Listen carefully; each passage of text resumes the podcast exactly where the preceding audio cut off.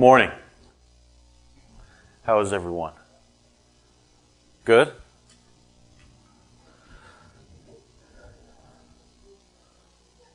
So I am building a friendship with a resident. Okay? We yank something out of the Chronicles of living, living among the elderly. Building a relationship with a resident. And every time that I see this resident, she reminds me of something that took place between us that I've never been aware took place between us. Every time I see this resident, she reminds me of that time when we were the only two people that showed up for church and we spent about 45 minutes talking in the parking lot and nobody else came every time. Do you remember that time that, we showed up for church early and nobody else came and it was just 45 minutes of just me and you talking? You remember that? Every time. Yes, I remember that. And it doesn't matter who's around, if it's a CNA, it doesn't matter if it's another resident, if somebody else is present, she makes it a point to repeat that story. Do you know that him and I spent 45 minutes in the church parking lot talking one day when nobody else showed up? Matter of fact, she called me over to her table in great distress, along with another resident beside her that was in great distress. She said, Listen, this lady missed her train. She's lost her luggage, and we need to call the police. Oh, by the way, do you know that him and I used to sit and talk in the parking lot for 45 minutes? Love her to death. The story's changing. The last time I heard the story, it was, do you remember that time that me and you went for a walk in the woods? Just me and you alone? Um, can you give me a little heads up on what that looked like before I quickly could see to that? So, so as this story and saga unfolds, keep you updated.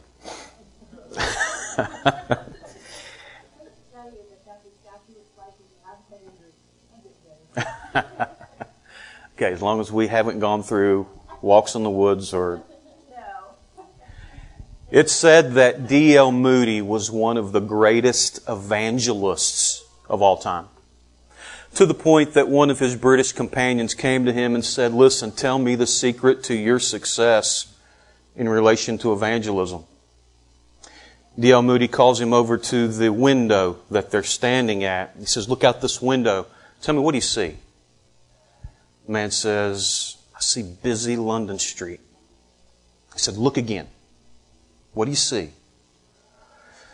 see businessmen, I see professional men, I see the rich, I see the poor, I see an array of people. Not really certain what it was that Moody was fishing for. And so Moody stands in front of the window, obviously full of empathy, and it was known because of the emotion that was defining him at the moment. And he said, Let me tell you what I see.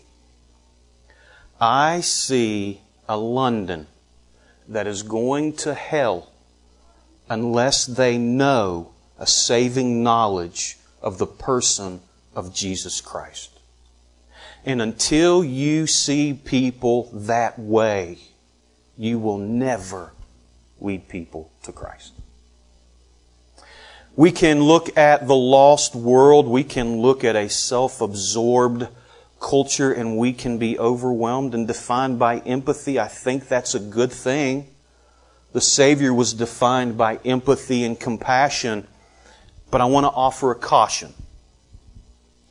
When it comes to the workings of the gospel in the life of a man, especially when we talk about the gospel and the workings of the gospel and the way the gospel pans out and plays out, from a reformed perspective, as we've done at times, it's real easy to think that man can become a victim in this, in this grand scheme where everything is spinning out of His control and He plays no role whatsoever. Man can't believe unless God calls him to believe. Therefore, unless God calls the man, he has no hope to believe whatsoever. Poor, poor man. And if we're not careful, our empathy can shift in an unnatural way to the point that we begin to view man as a mistreated victim by God. Oh God, why? How? If we're not careful. And I want to say that to bring clarity to the idea and the depth and the roots of unbelief this morning. Because I think that it is so important to establish that unconverted and unregenerate man is not simply birthed into unbelief and then forsaken of any hope that he could ever believe. That's not the case at all. Rather, unregenerate, unconverted man is consumed by a sin nature and he is therefore motivated by unbelief. He is energized in his unbelief. He is strengthened in his unbelief and he draws contentment from his unbelief. So let's be clear. Unbelief in Christ is necessarily belief in the person. So whether it's unbelief in Christ or belief in myself, listen, it's not subliminal. It's not surreal.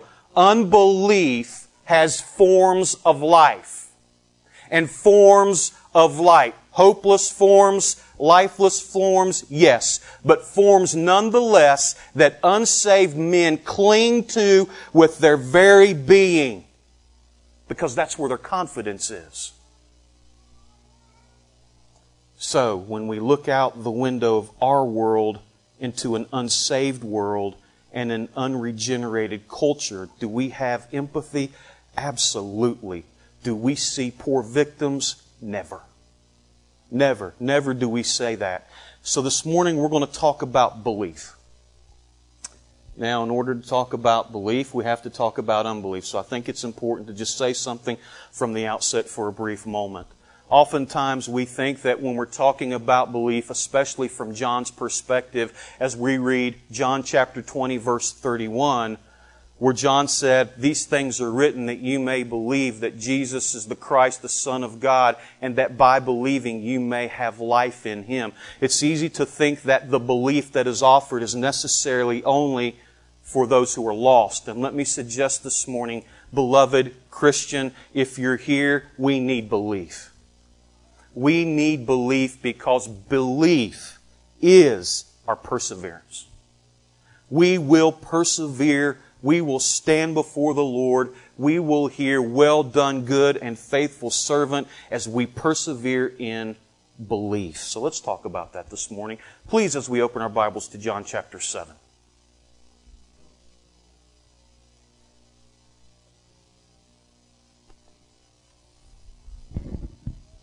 John chapter 7, I'm going to read verses 1 through 13. After this, Jesus went about in Galilee. He would not go about in Judea because the Jews were seeking to kill him. Now the Jews' feast of the booths was at hand. So his brothers said to him, Leave here and go to Judea, that your disciples also may see the works you are doing. For no one works in secret if he seeks to be known openly. If you do these things, show yourself to the world, for not even his brothers believed in him. Jesus said to them, My time has not yet come, but your time is always here. The world cannot hate you, but it hates me because I test about, testify about it that its works are evil. You go up to the feast. I'm not going up to this feast for my time has not yet fully come. After saying this, he remained in Galilee. But after his brothers had gone up to the feast, then he also went up, not publicly, but in private. The Jews were looking for him at the feast and saying, Where is he? And there was much muttering about him among the people, while some said, He is a good man. Others said, No, he's leading the people astray. Yet for the fear of the Jews, no one spoke openly of him. Let's pray. Father, we come to you this morning, God, and we would ask that you would open our eyes to see, our ears to hear, our minds to grasp, our hearts to, to embrace.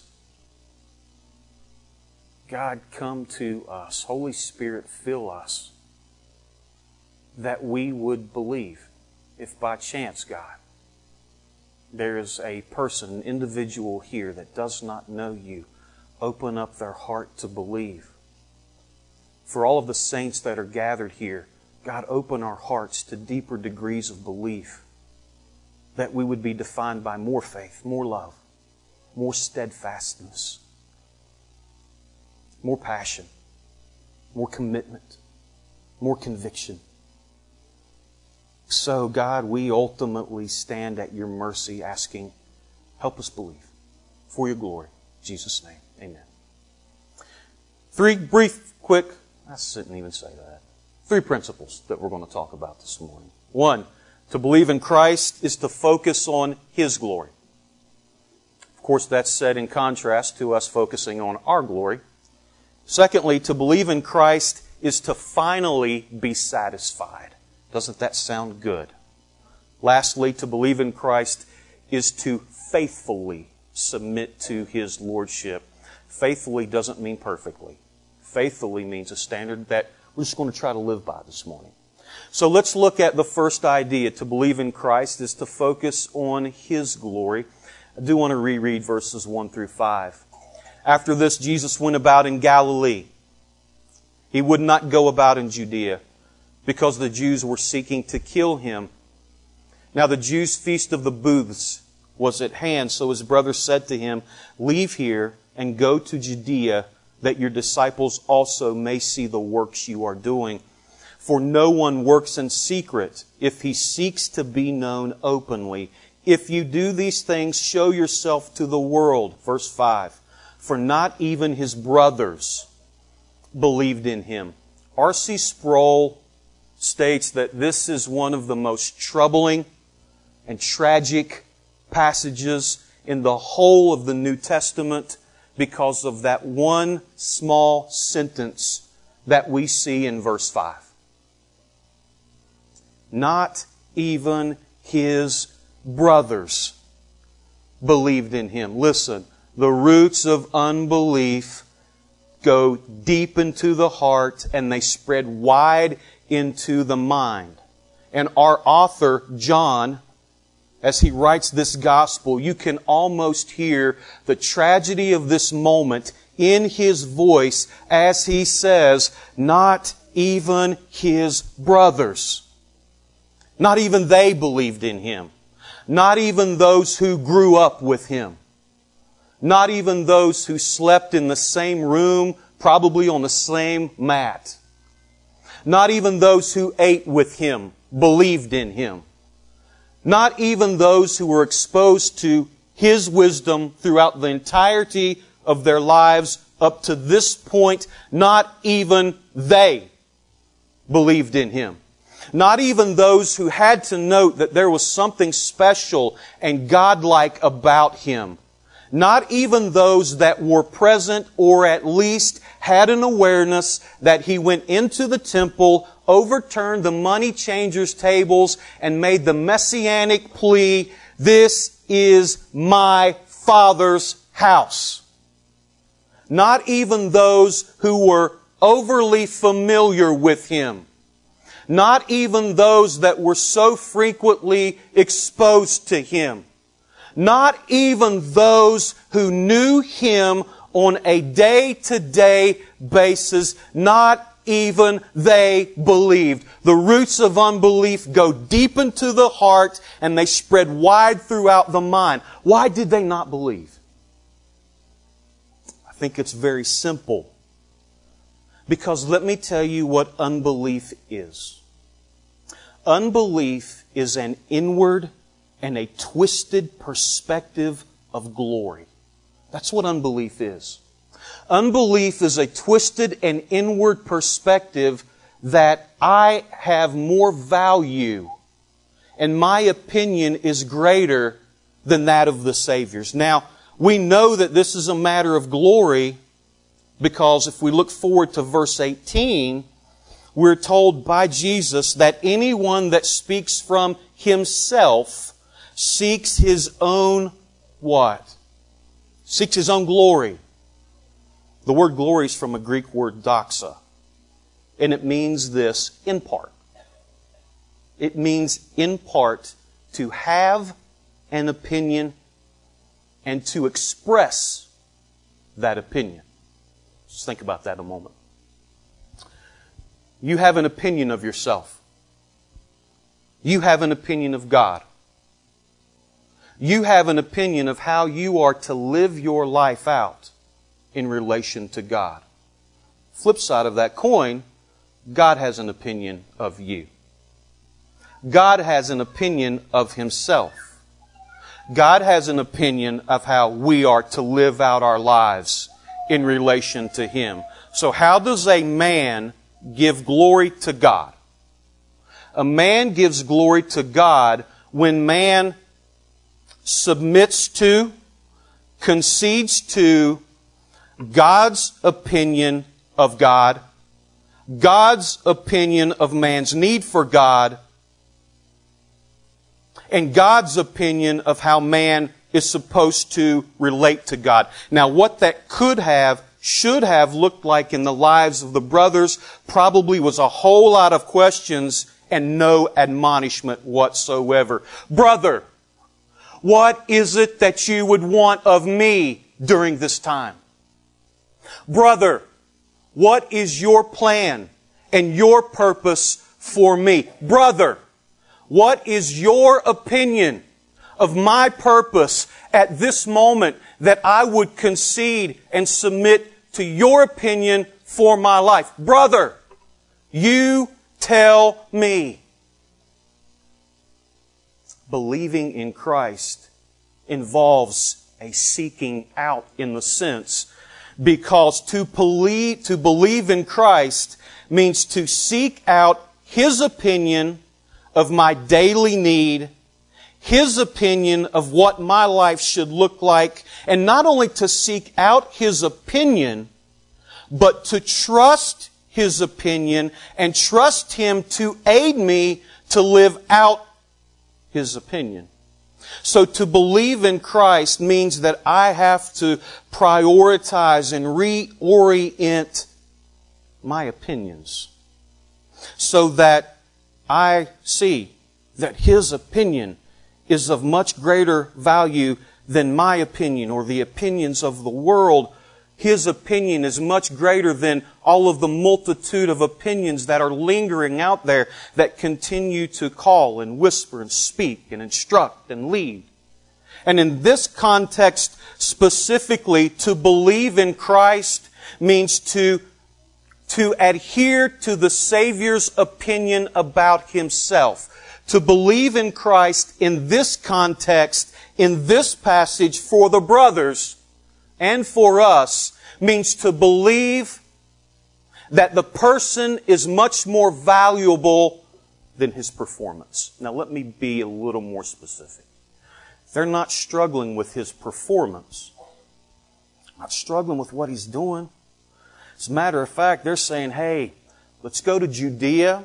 Let's make this a little more public. Show everybody what you got. And even that's rooted in their glory because they want to be a part of this show of power. They want to be a part of this show of acclaim. So to believe that the person is more valuable than his performance means that I believe that Jesus' claims of his messiahship, he's a savior, I'm a sinner, I need him is much more valuable than anything that He can do for me outside of the cross of Jesus Christ. Now, let me tell you this. That's the truth that's holding the Flager family together at the graveside yesterday. That's the truth that holds them together today at a memorial service. Because Don established through his life that there's a centerpiece of life, there's a centerpiece of our joy, and it's found in the person of Jesus Christ. that's found in seeking Him out and finding Him to be the greatest treasure. Let me suggest that if for a moment we think that we're going to find greater treasure in the things that He may do or may not do for us, rather than our greatest treasure being in Him as the person, the moment that tragedy comes, our hearts break and shatters into a million pieces. If our joy is not in the person, but we're seeking joy in His performance. Do you believe that? Do you think that you can relate to the brother's struggle for just a moment? I don't think that the consistent struggle that we have is really making peace with the Savior's works. Or the things that the Savior does or don't do. Now, that's not to say that there aren't going to be times that we may say, God, I don't get it. Why? Why did this happen? Why did that happen? But that's not our consistent struggle. Our consistent struggle the struggle that takes place between the flesh and the spirit, it's not a struggle with the Savior's works, beloved. It's a struggle with the Savior's words. It's not what He does, it's what He says. That's our struggle. You see, we've just read in John chapter 6, verses 66 through 68. As a matter of fact, let's read that together, please. Jason talked about this last week. Starting in verse 66. After this, many of his disciples turned back and no longer walked with him. So Jesus said words to the twelve. Do you want to go away as well? Simon Peter answered him, Lord, to whom shall we go? You have the words of eternal life. So after this, many of the disciples left Jesus. After what? After he healed the sick? After he fed the 5,000? After he walked on water? No. No, they didn't leave him after that. He was a well wanted man for those types of things. Everyone left Jesus when Jesus spoke words that were of such a strong opinion that so strong was there was his opinion that the intention was very specific. The intention of Jesus' words are always to restructure and reprioritize our very way of life. Now listen. Jesus' words are always of such a strong opinion that either He really does have the words that lead to eternal life and He's really serious and He really loves us and He really wants to empower us and He really wants us to have life and life abundantly or He is crazy. It's one of the two. John Stott, in his book Basic Christianity, confronting the statement that Jesus was just a good man, which is what a lot of people say. As a matter of fact, we just read, it's what the people in, Jer- in Judea are saying. They're murmuring, he's a good guy.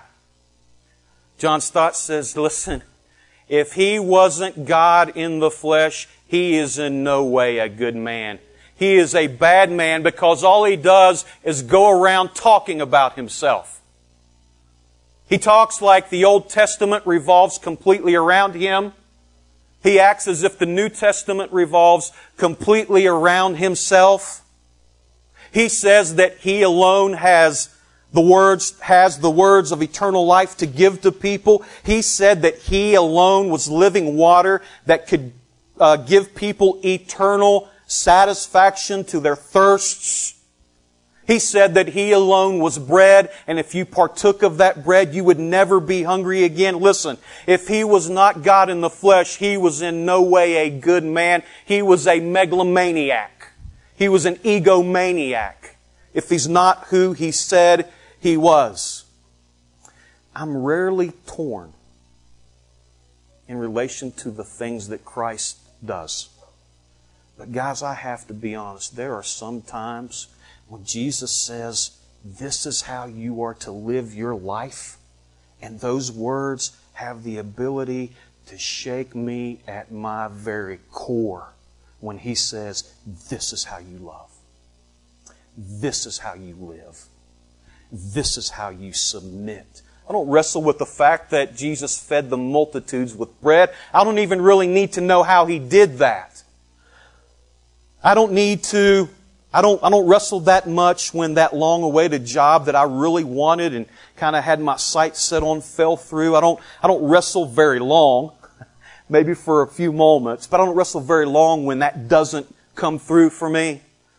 But I'm going to tell you, man, when Jesus says, cash in all of your chips and place all of your bets on me alone to be your bread, me alone to be your sustenance, me alone to be your primary chief source of joy and happiness, me alone to be the provider of your family, or me primarily to be the, the provider of your family, your wife and your children, me primarily to be your protector.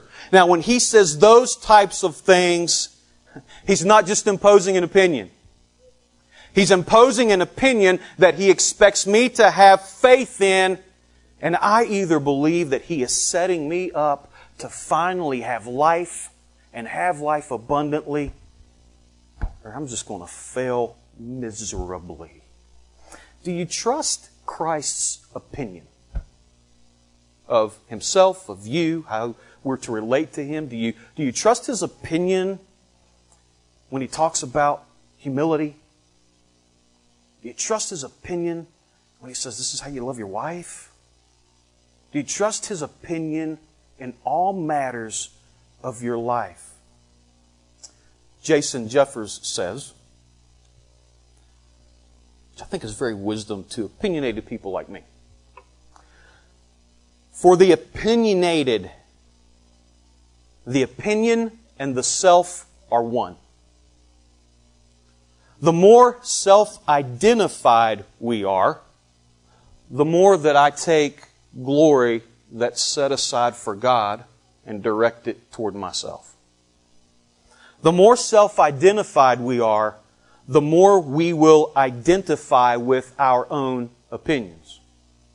You will also tend to be emotionally entangled within your own situations, problems, experiences, and thoughts. If you are an opinionated person and someone threatens your belief system, your entire sense of survival will seemingly depend on your ability to defend those beliefs. This identification with your own opinions will only serve to cement your clouded state of unconsciousness. What do you think he's saying there? I think he's saying, look, your opinions sometimes, my opinions sometimes, not only do they need measured against the plumb line of God's truth, I think you say sometimes they just need rattled. Sometimes our opinions need rattled because they can be so prone to be defined by our thoughts. You do know that sometimes I can find myself praying based on my opinions of what I think life should look like. No different from the brothers in the sense of, I think life should look like this.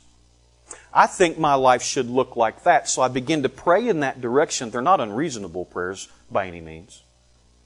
Makes sense seem to work for my life where it is.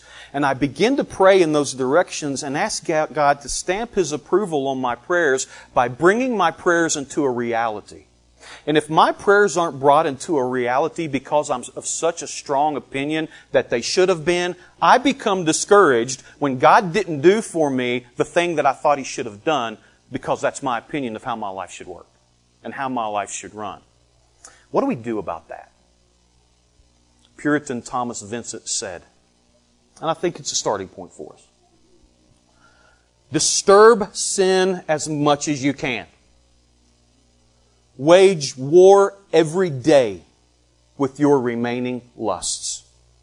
Let no day pass over your heads without giving some blows and some thrusts and some wounds to sin. Shake up your opinions. Secondly, to believe in Christ is to finally experience satisfaction. Let's read verse 6 through 9. Jesus said to them, My time has not yet come, but your time is always here. The world cannot hate you, but it hates me because I testify about it that its works are evil. You go up to the feast. I am not going up to the feast, for my time has not yet fully come. After saying this, he remained in Galilee. So if Jesus said in verse 7, the world can't hate you, but it hates me because I testify about it that, it, that its works are evils, or evil, then he has to necessarily be saying the world can't hate you because you don't testify against the world.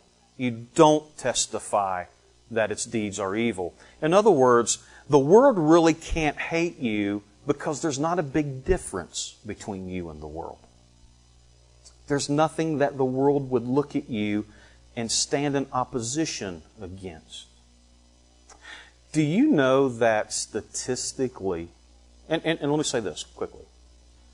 I think that we're a part of a fellowship that's a little unique in the sense that I think it's a desire for the people of Providence to want to serve the Lord. We do it imperfectly, absolutely. But I think the desire is seated there. We're a minority.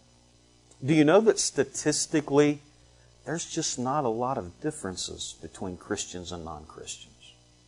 There's no difference in divorce rate among Christians and non Christians. None. There's no, there's no difference in teen pregnancies among Christians and non Christians. The only couple of areas that there seems to be a little bit of a difference on is that Christians don't buy as many lottery tickets as non Christians. And Christians don't view as much sexually explicit material as non Christians. But other than that, we're kind of trucking along on the same page with non Christians. Statistically, why do you think that is? I think it's important that we try to discover that because to believe in Christ is to believe in His opinion of how we should be interacting and intermingling with the world. Now, let me tell you what I think that means. And I'm going to tell you a way that I think this could be restated and not lose any integrity and maybe even, hopefully, prayerfully, add a little bit more clarity. Because I think this could be restated by Jesus saying, the world cannot hate you because you don't have enough of God's love in you to hate the sin that the world brings to the table of your life. Now let me try to restate that. What I'm trying to say is, the world will only hate me as much as I love people enough to hate the sin that defines them. The world will hate me when I love people because my love for people will cause me to hate sin.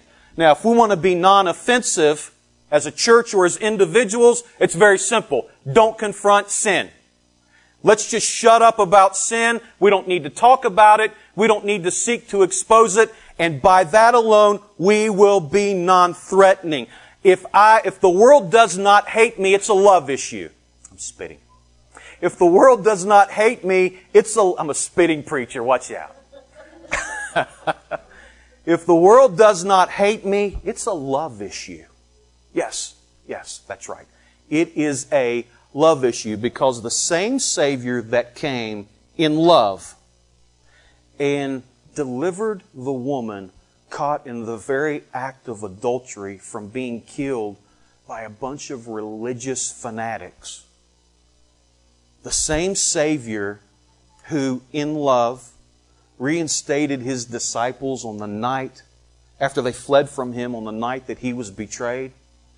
That's the same Savior that came to this world with a specific message. Your works are evil. Your deeds are evil. And I want to assure you that as much love that defined him when he retrieved the woman caught in adultery is the same love that defines him when he looks at a world and says, Listen, your deeds are evil. To believe in Christ, it's not a call to muster up hate. Well, I'm going to try to hate the things that Jesus hates, or I'm going to try to ha- hate the things that I consider to be the things of the world. And I, my fear is that, guys, we do that so often, and it's so dreadful. It's so dreadful, and it comes across so dreadful to try to muster up hate for the things of the world and the things that people do in the world versus, and I think my fear is that. My fear is that are we going to try to hate for the sake of hating, or are we going to first learn to love and the overflow of that be we necessarily hate the things that are hurting people in this world? I think, I think that is kind of our challenge because it's only going to be when I'm flooded, flooded with God's love that I necessarily begin to hate certain things. If I love the purity of marriage, I will hate the things that tear down the purity of marriage. If I love being on the golf course, I'm going to hate rain. If I love children and I love the life that children bring, I'm going to hate the things that take away that life. Joel Belz says this in relation to the way that we interact with the world loving, hating. He says, I'm planning, this is good. He says, I'm planning to be civil toward any of my neighbors who may be heading for the local mosque. But in no way will I accept the charge that to tell them of the truth of the gospel of Jesus is to jeopardize the pluralism that has made America a great springboard of freedom. And in no way either will I concede the right, a right that has now become a duty, to tell them that the error of their thinking is profound. I'm not going to not do those things. Why? I will not do that, not because I hate them, but because I, finish the sentence, because I love them. That's why I'll do it. That's why I will say that sin, you're a sinner, you need a Savior. Because I love people enough to do that. 1 John 2.15 says, If anyone loves the world, the love of the Father is not in him. The opposite must be true. If the love of the Father is in us, then we must hate the things of the world because of what the things of the world do to the people of the world. Now, I want to tell you another reason why the world is so unsatisfying and the love of God is so satisfying. Jesus' indictment is that the world is evil. What he says in this passage. The Greek word for evil doesn't mean just evil. It means labors, annoyances, hardships, toils, troubles.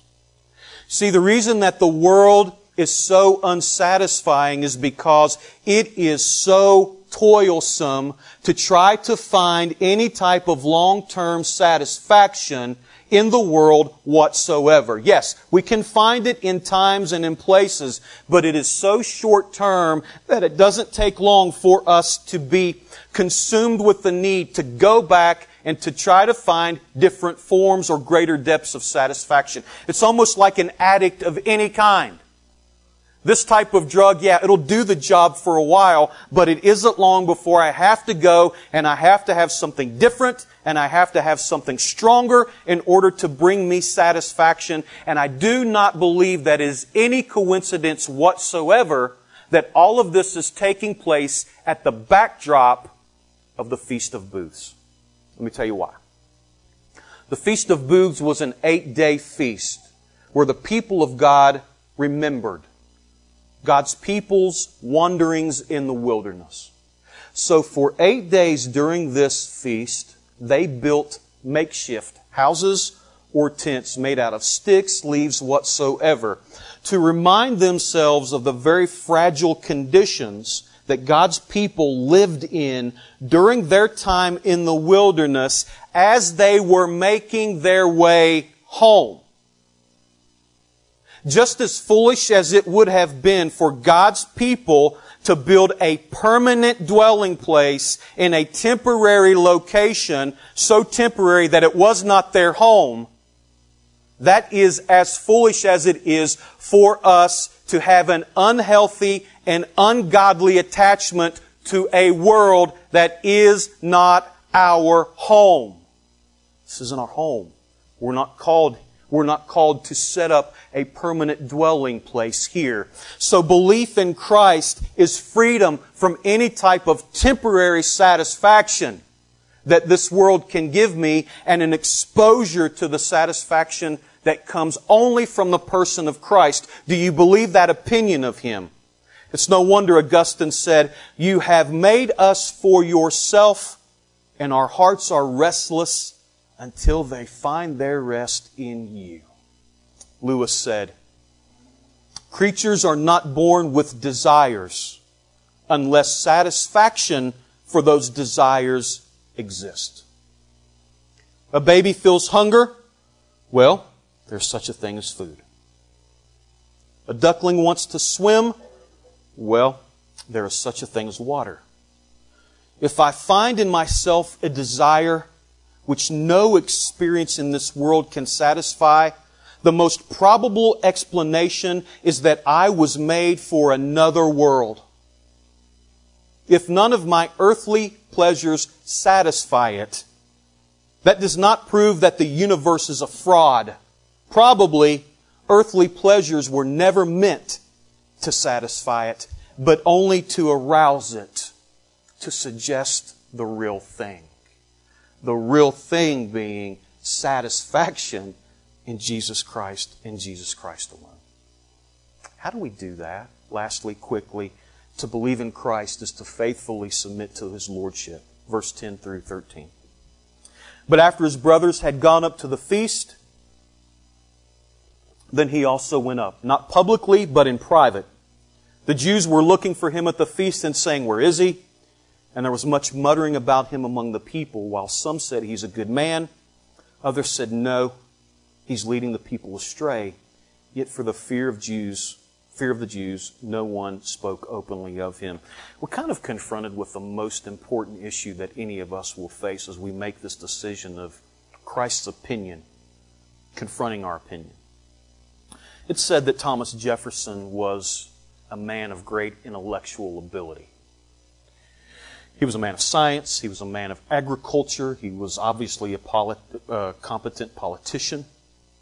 He was the founder of the University of Virginia, Virginia, Virginia, and he was the principal author of the Declaration of Independence. But his wisdom went astray on him in spiritual matters. What Thomas Jefferson did was he took a pair of scissors and or a razor and he cut out portions of the Bible or different portions of scripture and he placed them in the order that he thought they should go and he placed them based upon what he considered to be truth and Thomas Jefferson created his own Bible. And it's interesting that he kept all of the ethical teachings of Christ intact, yet he omitted most of the miracles in Scripture, including the virgin birth and the power of the resurrection, the resurrection itself. Historian Edward Gaustad said, if a moral lesson was embedded in a miracle, the lesson survived in Jeffersonian scripture, but the miracle did not.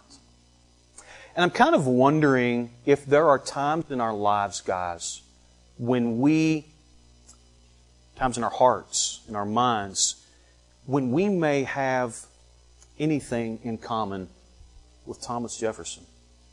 And I'm not suggesting in any way, of course, that we would take a pair of scissors or a black permanent marker and begin to omit parts of Scripture, but I guess I am kind of wondering are there times when we would perhaps move away from or move on from certain passages that confront our dreams, that confront our doctrinal stances, that confront our way of life?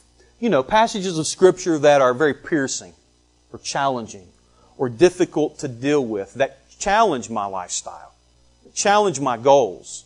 Christian magazine by the name of Relevant published an article titled, Eight Things I Wish Jesus Had Never Said.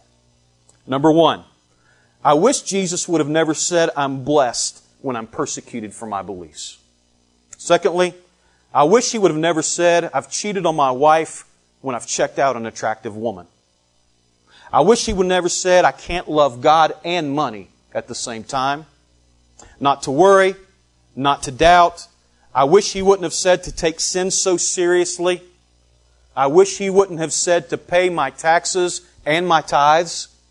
I wish he wouldn't have said to love my neighbor as myself. So I'm wondering if there are portions of the scripture that we just kind of move away from or we possibly have created our own list of things that we just avoid. My wife and I are meeting with a young couple who are pretty serious in their relationship and it was actually their idea to establish some accountability this way in the form of purity. Okay? So they came up with the idea, you know, we've been talking about this, and I think we're going to write up a covenant. These are the things that we're going to promise to commit to, and then we're going to present this covenant to you guys, and you hold us accountable to that. Great idea. That's an awesome idea. Last week, I'm meeting with this young man. I'm saying, okay, where's the covenant? He's like, I haven't done it yet. And I'm like, okay, why? And jokingly yet half heartedly serious, man, I don't want to. I'm like, okay, why do you not want to? Man, I don't want to because I know I'm going to have to write some things that I have to do that really I just don't want to do. I know I'm going to have to draw some lines in the sand and stick to these, and it, you know what? I just want what I want. And I think that kind of says it best, doesn't it? There are times when we just want what we want. Amy Carmichael said it best. I think it was her. The heart just simply wants what it wants. Now, I'm going to go back and I'm going to finish Thomas Vincent's quote, and we're going to sum this up. A quote that I started Disturb sin as much as you can, wage war every day with your remaining lusts let no day pass over your heads without giving some blows, some thrusts, and wounds to sin. Particularly, this is the latter part. Take heed of inordinate love to the world and the things in the world. The prevalence of which love will dampen your love to Christ. By how much more the world gets of your love, by so much the less Christ will have it. So we're just kind of left to struggle with Christ's opinion and how his opinion confronts our opinions. Now, I want to tell you the good news in this passage. I believe Sproul's right. It's one of the most troubling texts in the New Testament. But let me tell you the hope that's found in it. We're told that Jesus' brothers didn't believe. It's not the end of the story. The end of the story is they came to believe.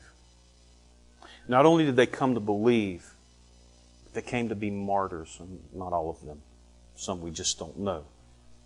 James came to be a martyr for Christ. So when he began to pen the book of James that we know, he speaks about our Lord, our Savior, refers to himself as a slave to Christ. Wow, the new meaning there. So the rest of the story is in the midst, regardless of how deep the roots of unbelief go into the heart, regardless of how widespread they are into the mind, even in the midst of the greatest degree and depth of unbelief, the good news is God still saves. God still calls. Let me ask you this. How many people in here would say, Man, I need to be a man, woman, young man, young woman who is defined by a deeper degree of belief? Would that apply to anybody? Yeah, probably every one of us. Let me ask you this Do you know anyone? Do you have any relationships? Do you have any acquaintances? People need to believe, period. They're lost. You have lost people that you know? Let me say this the roots of unbelief run deep in their heart, broad in their mind. But the good news is Christ. Christ can rip out roots of unbelief and call people to believe. That's the good news. Can we pray about that this morning? Bow our heads, please. Father, we just want to say, God, that we're extremely thankful to be here. And Lord, would you, I don't know, sometimes I just feel like the man who brought his sick son to the disciples. They couldn't heal him. And yet, Jesus, you said, anything can happen if we just believe. The man's response was, I believe. Yet, coupled with that, he said, Help, my, help me in my unbelief. So, God, we may believe. We may believe truth. We may, it may be something that's near to our heart.